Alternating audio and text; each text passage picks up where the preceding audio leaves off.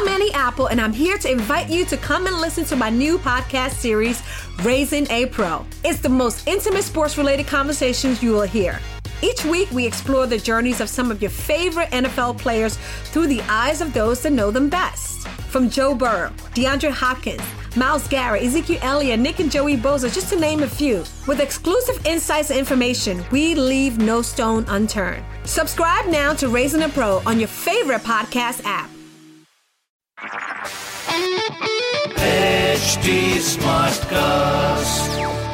आप सुन रहे हैं एच डी स्मार्ट कास्ट और ये है लाइव हिंदुस्तान प्रोडक्शन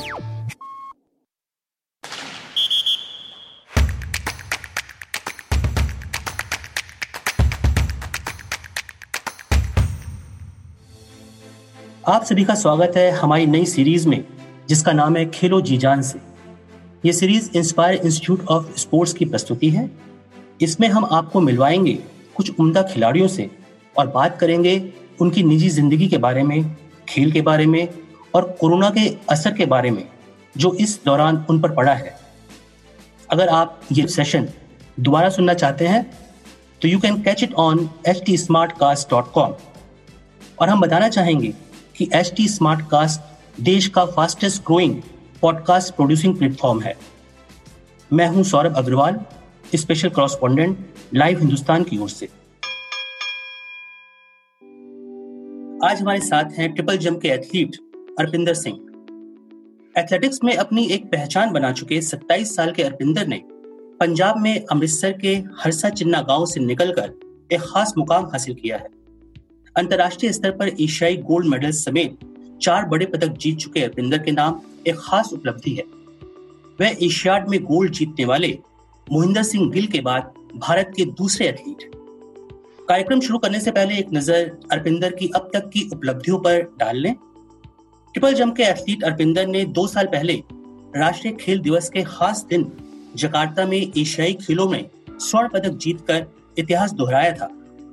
वे यह उपलब्धि हासिल करने वाले देश के दूसरे एथलीट बन गए थे उस दिन इन्होंने सोलह दशमलव सात सात मीटर तक जंप लगाकर अपना नाम भारतीय खेलों में सुनहरे अक्षरों में लिखा लिया था।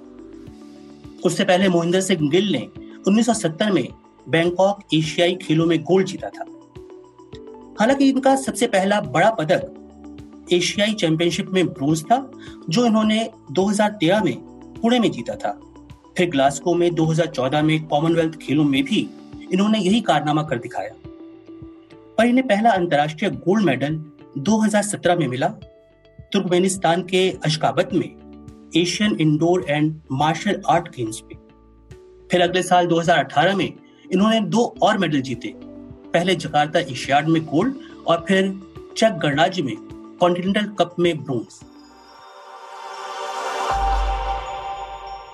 अरविंदर आपका स्वागत है हमारे इस खास कार्यक्रम में। थैंक यू सर अपनी शुरुआत के बारे में अपने फैंस को कुछ बताइए। आपने खेलों की शुरुआत कब की? यानी आप कितने बड़े थे? उम्र क्या थी? जब आपने फ़ील्ड में कदम रखा, किसकी प्रेरणा से खेलों में दिलचस्पी आपकी जगी? और क्या घर में कोई और भी खेलों से जुड़ा हुआ है आपके? सर स्टार्टिंग में तो स्कूल में था, जब दस साल के आसपास होगा तो उस टाइम मैंने ऐसे ही कर दिया स्टार्ट किया, क्योंकि स्टडी में थोड़ा वीक था मैं। तो उस टाइम मैं फादर साहब मेरे यही कर रहे थे पुश कर रहे थे कि तू इधर इस साइड में जाए स्पोर्ट्स में जाए क्योंकि फादर साहब मेरे आर्मी में थे तो हॉकी भी खेलते थे उधर अपने उधर सेंटर में और कबड्डी का काफ़ी उनको शौक था तो वो खेलते रहे कबड्डी भी खेलते रहे। तो उनको नहीं की इंजरी आ गई उस वजह से इतना अच्छा नहीं कर पाए। तो उनका वही सपना था कि चलो मैं नहीं कर पाया था आगे मेरा करेगा बेटा करेगा। तो उनको बहुत मन में रहता था हमेशा ही उन्होंने मुझे लेके जाना ट्रैक में लेके जाना। चलो जितनी उनकी थी समय थी, उन्होंने मुझे हमेशा किया गाइड किया कि हाँ ये करते हैं ट्रेनिंग ये करते हैं। तो मैंने स्टार्टिंग की हंड्रेड मीटर से की और अमृतसर से।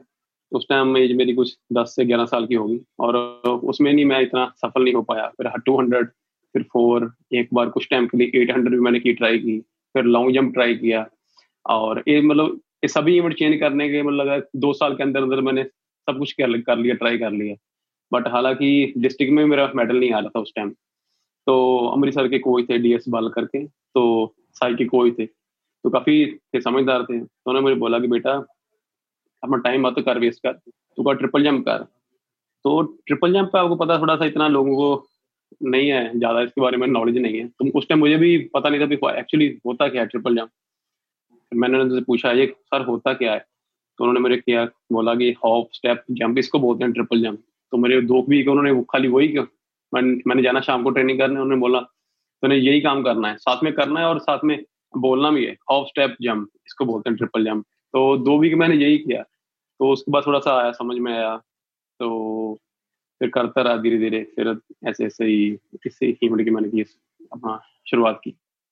आपके जन्म से पहले यानी कि 1990 में ही आपके फादर रिटायर हो गए ऐसे में उसके बाद आपकी पढ़ाई लिखाई खेल, बाकी का खर्च, ये सब काफ़ी मुश्किल रहा होगा। कैसे किया आपके फादर ने? क्या उन्हें किसी तरह की फाइनेंशियल या किसी और तरह की प्रॉब्लम का सामना करना पड़ा? जी, बिल्कुल बिल्कुल। क्योंकि मेरे हम तीन हैं, मेरे बड़े भाई हैं, मेरी सिस्टर है, छोटी मुझसे, और तीनों का काफ़ी होता है खर्चा फैमिली का, और मतलब अभी खाली थी पेंशन थी, और हमारी जो लैंड है अभी कोई इतना ज़्यादा नहीं है। तो उस सबको एक करना मैनेज करना बहुत डिफ़िकल्ट था।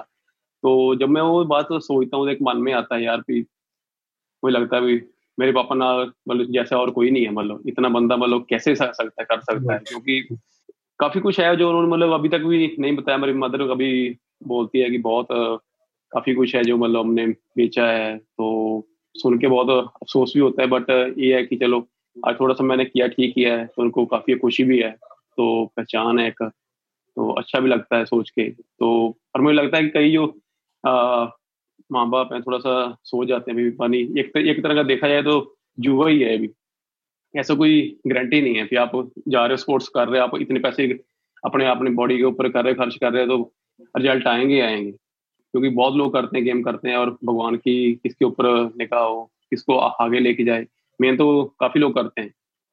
भगवान का मैं बहुत धन्यवाद करता हूँ कि इस लायक मुझे बनाया और माँ बाप की जो मेहनत थी, वही मुझे लगता है कि अभी हो चुकी है, सफल हो चुकी है। जी सर। तो आपके फादर को जैसे आप बता रहे हैं कि बहुत स्ट्रगल करना पड़ा संघर्ष। कैसे आपको कहाँ लेके जाते थे? कैसे आपकी प्रैक्टिस करवाते थे? और जब इतना महँगा होता है खेलों में डालना और उसका कोचिंग बाकी चीज़ें तो मतलब किस तरह से, और जब आप खुद ही कह रहे हैं कि कोई गारंटी नहीं होती है, आप कितना खेल रहे हैं, कहाँ तक पहुँच रहे हैं उसके बाद भी आप आज जिस मुकाम तक पहुँचे हैं तो कुछ अपना बताइए कि कैसे, कहाँ से कहाँ गए, कहाँ से कहाँ गए? टू थाउज़ेंड फाइव में मैं इधर स्पोर्ट्स कॉलेज जलंधर में ट्रायल देने आया था। तो इधर का जो उस टाइम सेंटर था, काफ़ी था, फ़ेमस था। तो मैंने दिए ट्रायल दिए और ट्रायल में मेरी मतलब नहीं हो पाई, सिलेक्शन नहीं हो पाई। मेरी उतनी नहीं थी परफॉर्मेंस उस टाइम नहीं थी। तो मुझे ऐसा लग रहा था कि मैं इधर आके करूँगा, ट्रेनिंग करूँगा अमृतसर में कोई ट्रैक नहीं है सिंथेटिक ट्रैक नहीं है। तो बेसिक चीज़ है कि आप जहाँ पर कोई आपका ग्राउंड ही नहीं है तो आप कहाँ पर कर सकते हो, कर सकते ट्रेनिंग उतनी सुविधा नहीं है उधर। तो मैंने अपने फादर से की रिक्वेस्ट की कि आप मुझे एक साल के लिए उधर जाने दो। तो बोले, खर्चा बहुत आएगा। तो तू सकता कर सकता है उधर जाए कुछ? मैंने बोला हाँ सकता कर सकता हूँ। तो उन्होंने बोला, ठीक है, मैं मैं करूँगा तेरे ऊपर, जो भी तुम्हें तुम्हारी ज़रूरत है, उसको मैं पूरा करूँगा। तो तू अपने कर मेहनत कर, ठीक है? तो मैं इधर आया, जलंधर में आया, बाहर एक लिया रूम लिया। तो एक साल मैं ढाबे से खाता रहा, खाना खाता रहा। वो भी मतलब डेढ़, एक साइड का one and one and half kilometre होगा दूर। मतलब अपनी ट्रेनिंग करनी, उधर खाना खाने जाना, वापिस आना और रूम का रेंट और डाइट और अलग से। तो सब कुछ मैनेज करना एक बहुत मुश्किल था। तो और साथ में स्कूल भी जाना है स्पोर्ट्स कॉलेज में स्कूल में। तो वो एक साल बहुत मुश्किल था। घर जाना, पैसे लेके आना, पैसे उतने ही मिल रहे हैं जितने मतलब एक्स्ट्रा नहीं, ऐसे नहीं भी आप जी तो एक साल बहुत चैलेंज वाला था। फिर नेक्स्ट ईयर मैंने जब दिए ट्रायल दिए तो परफॉर्मेंस मेरी उस योग हो गई थी कि मुझे अंदर रख लिया जाए। तो फिर जब मैं अंदर हॉस्टल में आ गया, फिर थोड़ा सा जो खर्चा था, वो आधा हो गया मेरा। बट फिर भी स्पाइक्स है शूज़ है और कपड़े वगैरह हैं, थोड़ा सा एक्सपेंसिव है। नॉर्मल हिसाब से देखा जाए तो। तो पर फिर भी मेरे फादर ने कभी ऐसा नहीं बोला कि मैं तुम्हें ये नहीं लेके दे दे सकता ये नहीं कर सकता। तो उन्होंने हमेशा पूरी की सपोर्ट की। आपकी पढ़ाई कहाँ से हुई? क्योंकि आपने बताया अमृतसर में थे और खेलने के लिए फिर बाद में कहीं और चले गए। तो इस बीच में आपने कैसे मैनेज किया दोनों को? क्योंकि अक्सर ये भी होता है और उसके बाद ये कि पढ़ाई के बाद आपका ध्यान कहाँ है? स्टार्टिंग में आपने देखा कि आपके फादर के पास सिर्फ़ फाइनेंशियल फाइनेंशियल में एक तरह से पेंशन है। उस केस में आपको ये था कभी कि हाँ जॉब हम मेरे को पहले करनी है, क्योंकि इसकी गारंटी नहीं है कि हाँ खेल के बाद कहीं पहुँच जाऊँगा जॉब मिलेगी। लेकिन जॉब में, अगर गवर्नमेंट जॉब में हो तो एक फाइनेंशियल सिक्योरिटी होती है। तो आपका मन कभी ऐसा नहीं किया कि आप गवर्नमेंट जॉब करें इन सब के अलावा? मन तो बिल्कुल था कि मैं कुछ करूँ जॉब करूँ, क्योंकि मुझे लगता है अभी मैं अभी फील करता हूँ कि जो मेरी खुद की होती, कमाई होती, मुझे, मैं कहीं कहीं कुछ कर रहा हूँ यूज़ कर रहा हूँ, कुछ ले रहा हूँ। और उसमें मुझे कुछ इतना सोचने की है नहीं, ज़रूरत नहीं है। पर मैं अपने फादर से ले रहा हूँ कुछ तो वो आता ध्यान में आता है कि यार, बहुत उन्होंने मेहनत से ये पैसा कमाया तो मैं कहीं फालतू ना कहीं कर दूँ वेस्ट ना कर दूँ।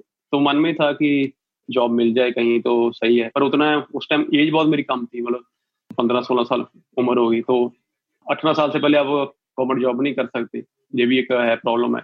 बट मैं कहीं अपने आप को लकी भी मानता हूँ, Hindustan Petroleum two thousand nine में मेरा नेशनल में मेडल आया पहला, और अंडर एटीन में। तो उन्होंने मुझे दे दी स्कॉलरशिप दे दी। उस टाइम आठ हज़ार एक मंथ का मुझे वो देते थे। तो मेरे लिए बहुत बड़ी अमाउंट थी उस टाइम के लिए। तो वो एक मुझे लगता है कि अभी वो ऐसा ही कर रहे हैं। तो मैं उनको बहुत बार जब भी हर साल मिलते हैं, हमारे साथ हो, अभी मैं ओ में हूँ तो हमारा साथ में होते हैं कॉम्पिटिशन होते हैं। जब भी उनके ऑफिसर मिलते हैं, उनको हमेशा बोलता हूँ कि ये बहुत अच्छा काम कर रहे हैं। क्योंकि जो बच्चा होता है मतलब पंद्रह सोलह से सत्रह साल का। उसको गवर्नमेंट जॉब नहीं मिलती, पर आप उसको एटलीस्ट आठ, दस हज़ार देते हो, उसके लिए बहुत बड़ी अमाउंट होती है। जो जो आदमी मेहनत कर रहा है, वो बहुत सही से आपको इसको करेगा यूज़ करेगा तो आगे आना बहुत उसके लिए ईजी है। तो उस टाइम आठ हज़ार मिल रहा था तो एक साल के बाद मेरा दो हज़ार दस में जूनियर एशिया में सिल्वर मेडल मिला मुझे। तो भी काफ़ी हो गए, खुश हो गए। तो उन्होंने मुझे नेक्स्ट दे दिया ग्रेड दे दिया। उन्होंने मेरे बोला कि तुम्हें हम खाली दे रहे थे स्कॉलरशिप दे रहे थे। अभी तुम्हारे साथ हम कॉन्ट्रैक्ट करेंगे साइन करेंगे। बीस हज़ार पर मंथ तुम्हें देंगे। तो मुझे लगा ओ वाह बीस हज़ार मिलेगा अभी एक महीने का। तो फिर ऐसे ऐसे करते फिर थोड़ा सा होने लगा, सही होने लगा। जब आपको फाइनेंशियली नहीं कुछ, आपको कुछ चाहिए आपको उसके बारे में सौ बार सोचना नहीं पड़ रहा, यार, कैसे होगा? अपने फादर से मांगू, ना मांगू? तो आपकी जेब में है तो आप कुछ भी है फ़ूड सप्लीमेंट है स्पाइक से मतलब आपको बताया मैंने, कुछ भी है, ज़रूरत है तो आप इजीली इसको सकते हैं, ले सकते हैं। जब आपने पहला पदक जीता था नेशनल में जूनियर लेवल पे तो उस टाइम आपके कोच कौन थे?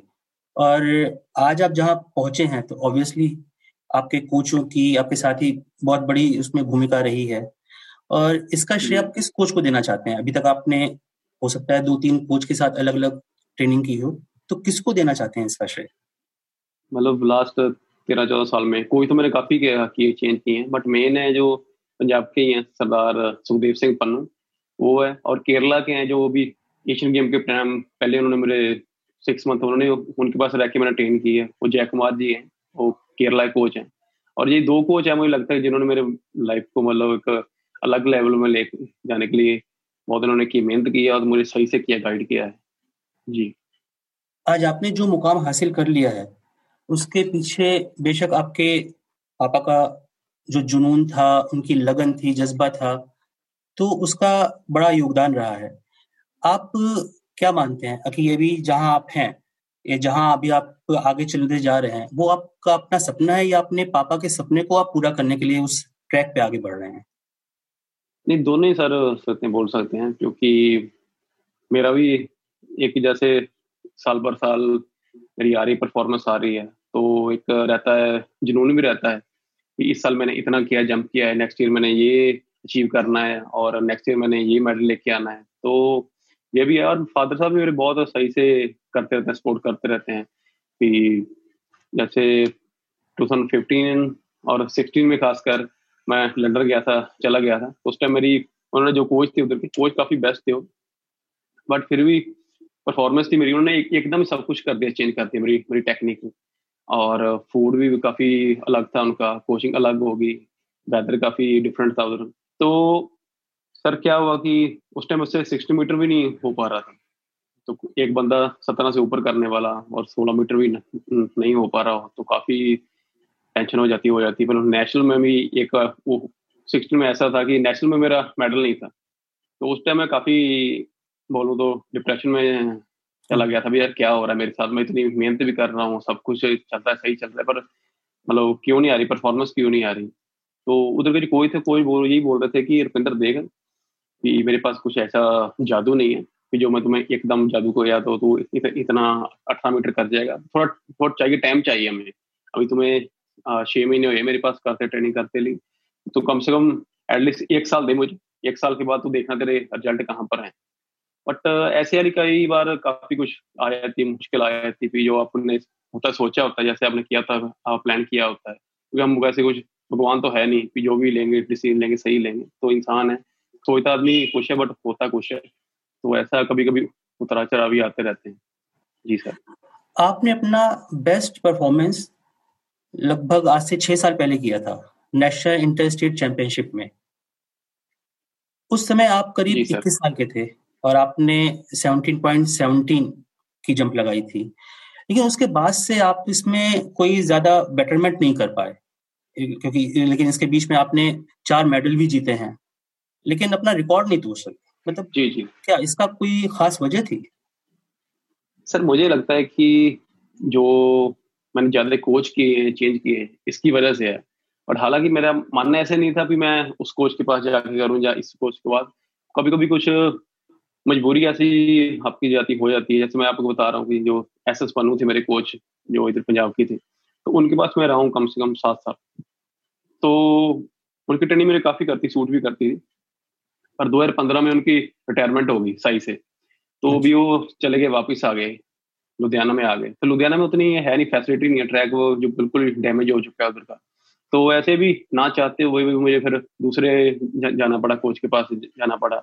तो ऐसे ऐसे करके कुछ मतलब हालाँकि वैसे मैंने 2018 में 1709 किया है। तो एशियन गेम के टाइम ह्यूमिडिटी बहुत ज़्यादा थी। तो उस दिन मेरे लग रहा था कि मैं सेवनटीन थर्टी के ऊपर करूँगा उधर।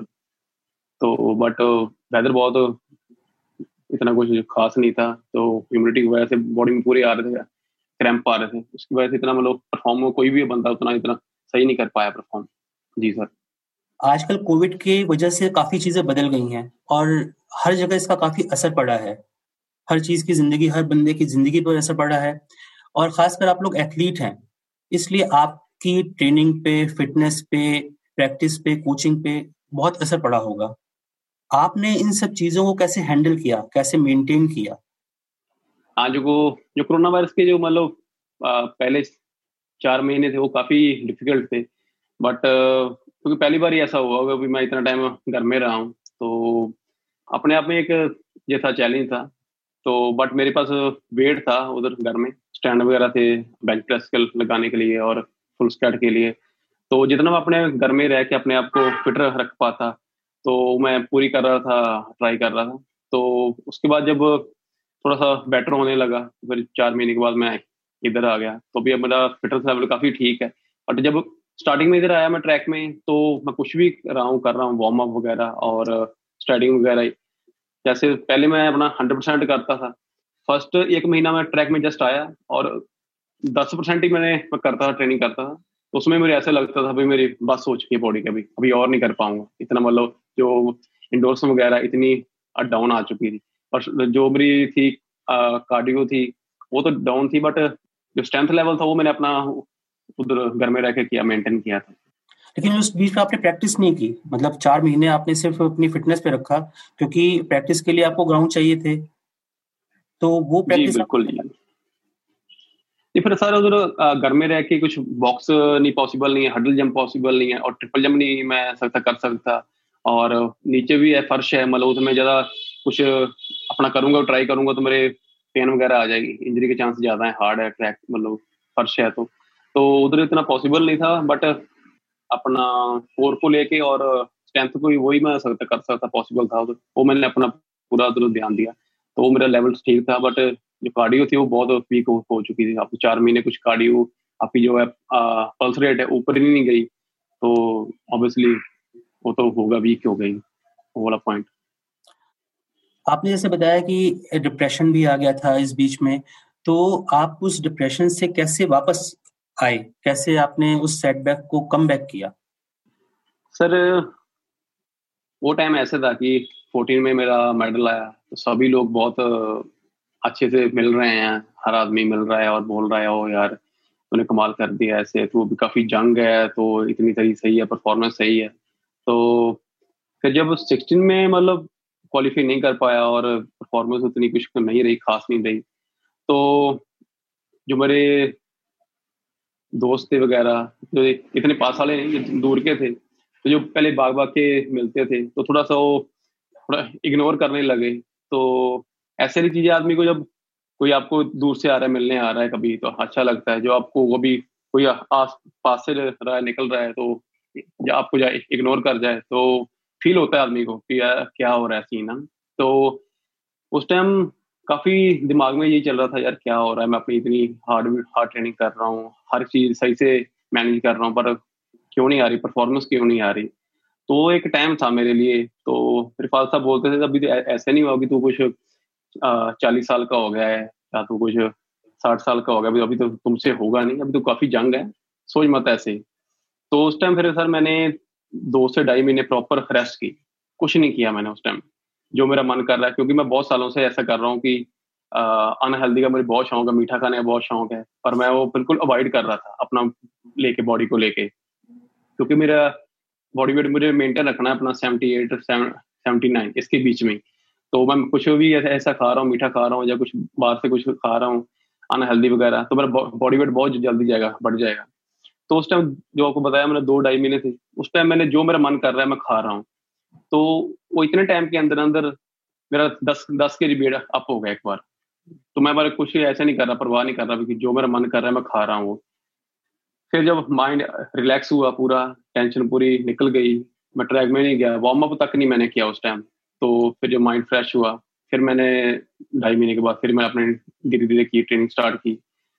सतना की बात है आ, स्टार्टिंग की तो फिर मैं नेशनल कैम्प में गया चला गया केरला में। उधर जाके फिर एक होता ना आदमी की जब टेंशन होती है पूरी जाती है निकल जाती है। आदमी को सामने दिखने लगता है हाँ यार ये मेरे गोल हैं। अभी मैंने मेरे पूरा अपना जो मेरा मन था जो मैंने इतने सालों से मन कर रहा था पर फिर भी मैं सेक्रीफाइस करके इसको दिया छोड़ दिया था। तो मेरा ऐसे था कि अभी मेरे ये सामने गोल है तो ये मैंने करना है अपना एक साल के अंदर।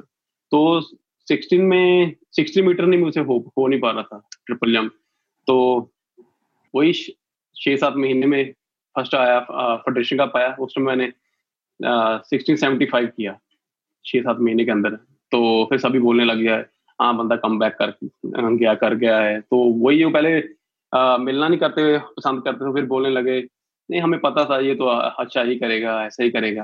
तो ऐसा एक टाइम था, मेरे वही थोड़ा सा बोल सकते हैं कि डिप्रेशन ज़्यादा आदमी को होता है तो कुछ आता, समझ नहीं आता। तो मैंने दो ढाई मिनट रेस्ट की, फिर सही होगा, सारा सिस्टम उसकी वजह से। एथलेटिक्स में काफ़ी इवेंट होते हैं। आपने जो इसी को चुना है तो सिर्फ़ आपके जो कोच ने कहा था, उस वजह से आपने चुना, लेकिन उसके बाद अब आपने काफ़ी टाइम उस पर वर्क भी किया। अब आपको लगता है कि आप किसी और इवेंट में भी जा सकते हैं? जैसे होता है कि स्टीप लचेज होता है या कोई और चीज़ होती है। उन समय आप ये सोचते हैं कि आप अभी उसको शिफ्ट कर सकते हैं? नहीं सर, अभी स्टीपल चेंज तो मतलब बहुत ज़्यादा डिफ़िकल्ट है, मुझे लगता है। अभी जैसे लॉन्ग जम्प में जा सकता कर सकता हूँ। और कोई इवेंट तो मुझे लगता नहीं कितना है पॉसिबल है, क्योंकि अभी जो टेक्निक है मेरी, वो भी काफ़ी चुकी पक चुकी है। काफ़ी साल से यही करता आ रहा हूँ।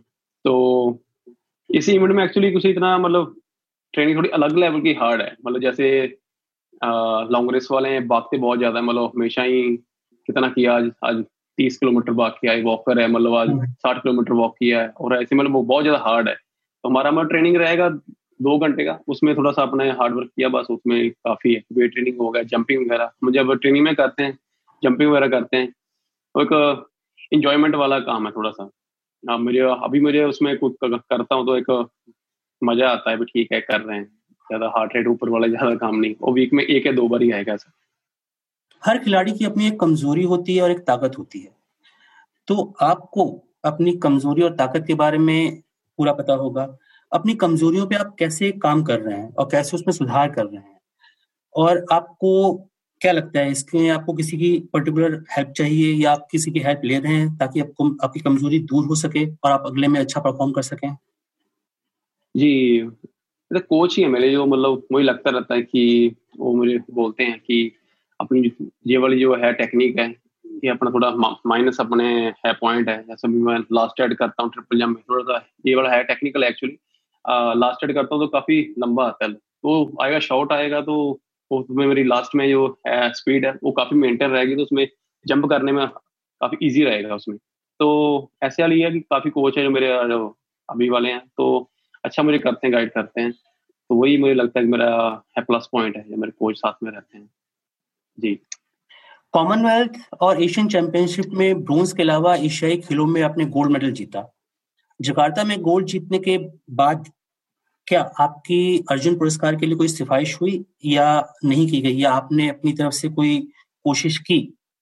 क्या महासंघ ने आपका नाम भेजा था इसके लिए? अभी आपको लगता है कि किसी भी तरह के पुरस्कार के लिए आपको और ज़्यादा कड़ी मेहनत करनी पड़ेगी? जी, बिल्कुल सर। मेहनत तो करनी पड़ेगी अभी और, क्योंकि इस बार फेडरेशन ऑफ़ इंडिया ने मेरा नाम दिया था नॉमिनेशन के लिए।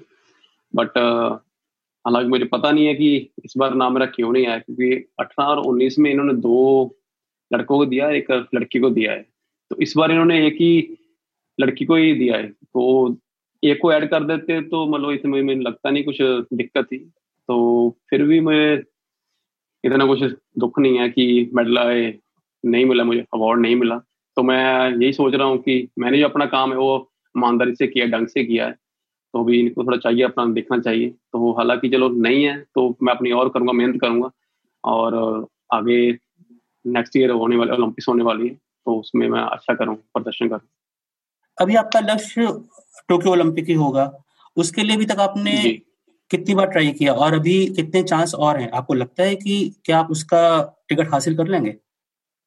जी जी बिल्कुल। क्योंकि अभी इधर मैं भी इससे पहले केरला में कर रहा था ट्रेनिंग कर रहा था। तो इधर मैं आया पटियाला में सीनियर फेडरेशन कप था तो उसके लिए मैं आया था इधर खेलने के लिए। तो उसके जस्ट दस दिन बाद ही ये स्टार्ट हो गया कोरोना वायरस हो गया स्टार्ट हो गया। तो मेरी जो तैयारी थी काफ़ी सही थी। तो इस साल के जो जितने थे कॉम्पिटिशन थे, वो सभी फिर पोस्टपोन दिए गए, कर दिए गए। तो तैयारी मेरी काफ़ी सही थी उम्मीद यही थी कि मैं काफ़ी जल्दी कर पाऊँगा मतलब कर दूँगा क्वालिफाई कर दूँगा। तो अभी इस साल तो कोई लगता नहीं पॉसिबल है, पर नेक्स्ट ईयर हमें पाँच छह चांस मिलने वाले हैं कॉम्पिटिशन के अंदर ही। तो उसमें हम किसी में सकते कर सकते हैं। अभी सेवनटीन फोर्टीन का है क्वालिफिकेशन मार्क है तो इतना कुछ है नहीं मुश्किल नहीं है। तो आपने लास्ट में कितना निकाला था? सेवनटीन फोर्टीन जो बता रहे हैं आप लास्ट टूर्नामेंट में कितना गया था? नहीं अभी उस टाइम नहीं हुआ नहीं था कॉम्पिटिशन वो वाला। नहीं लास्ट आपका आपकी जो भी परफॉर्मेंस लास्ट थी उसमें कितना आया था? 17 पॉइंट कितना आया था उसमें 17 1709 09 आया था। तो हाँ मतलब आसपास ही हैं तो आप निकाल सकते हैं इसकी हाँ इतना कुछ हाँ इतना कुछ मुश्किल नहीं है। अभी नेक्स्ट टूर्नामेंट कौन है? कुछ अभी तक प्लान हुआ है? क्योंकि कोरोना से सारे टूर्नामेंट रुके हुए हैं। नहीं अभी तक इन्होंने कुछ ऑफिशियल नहीं कुछ अभी तक डिक्लेयर नहीं किया ए एफ़ आई ने। और उम्मीद है कि इस साल शायद एक आधा कॉम्पिटिशन मिल जाए लास्ट में। अच्छा रहेगा सबके लिए। जब नहीं मिल रहा फिर तो नेक्स्ट ईयर है फिर जनवरी फरवरी में।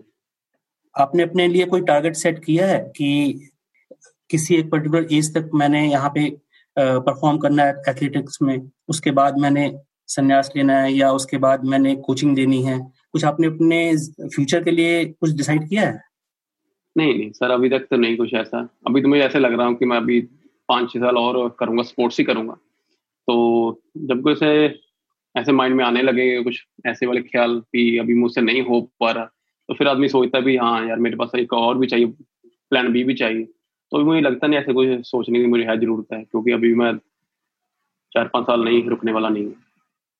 अर्पिंदर आप ये बताइए आपने इतनी जगह ट्रेनिंग की है इंडिया में बाहर भी गए हैं बाहर कोचिंग की है प्रैक्टिस की है आपको क्या लगता है इंडिया में बेस्ट जगह कौन सी है? कहाँ लगता है कि बहुत अच्छी ट्रेनिंग फैसिलिटीज़ हैं ट्रैक्स हैं बाकी कोचेज हैं और जितना इंफ्रास्ट्रक्चर है वो इंडिया में बेस्ट आपको कहाँ नज़र आया? सर दो से तीन सेंटर ही है इंडिया में जो मुझे लगता है कि वो बेस्ट है।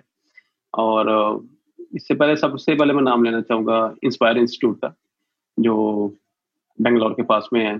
तो इधर मैंने एक साल किया ट्रेनिंग की है। इनकी जो मतलब जितनी भी पूरी फैसिलिटी है काफ़ी बढ़िया है क्योंकि पोस्टल पास में है और फ़ूड में जो आ, जो एक्चुअली चाहिए एथलीट को चाहिए डाइट चाहिए वो वहाँ पर मिलती है।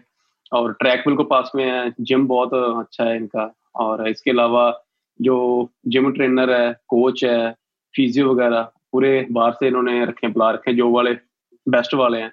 और इसके अलावा Trivandrum L N C P वो भी काफ़ी अच्छा सेंटर है, जहाँ पर वो भी इससे पहले ट्रेन कर रहा था। और एन आई एस है, पटियाला, ये भी काफ़ी अच्छा सेंटर है। ये तीन सेंटर है जो मेरे है फेवरेट है अभी तक के। अर्पिंदर हमारे साथ बात करने के लिए बहुत बहुत धन्यवाद। और टोक्यो के टिकट के लिए ऑल द बेस्ट साथ ही आपको सुनहरे भविष्य और अचीवमेंट हासिल करने के लिए बहुत बहुत शुभकामनाएँ।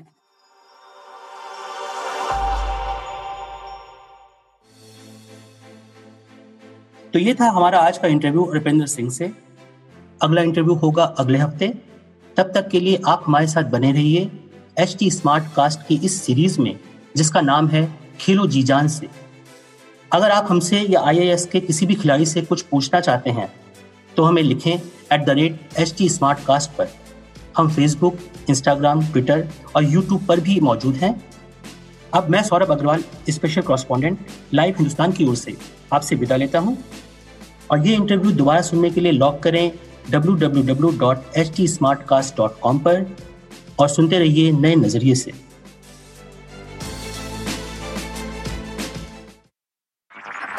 आप सुन रहे हैं एच डी स्मार्ट कास्ट और ये था live Hindustan production smart cast I'm Annie Apple, and I'm here to invite you to come and listen to my new podcast series, Raising a Pro. It's the most intimate sports related conversations you will hear. Each week, we explore the journeys of some of your favorite NFL players through the eyes of those that know them best. From Joe Burrow, DeAndre Hopkins, Miles Garrett, Ezekiel Elliott, Nick and Joey Boza, just to name a few. With exclusive insights and information, we leave no stone unturned. Subscribe now to Raising a Pro on your favorite podcast app.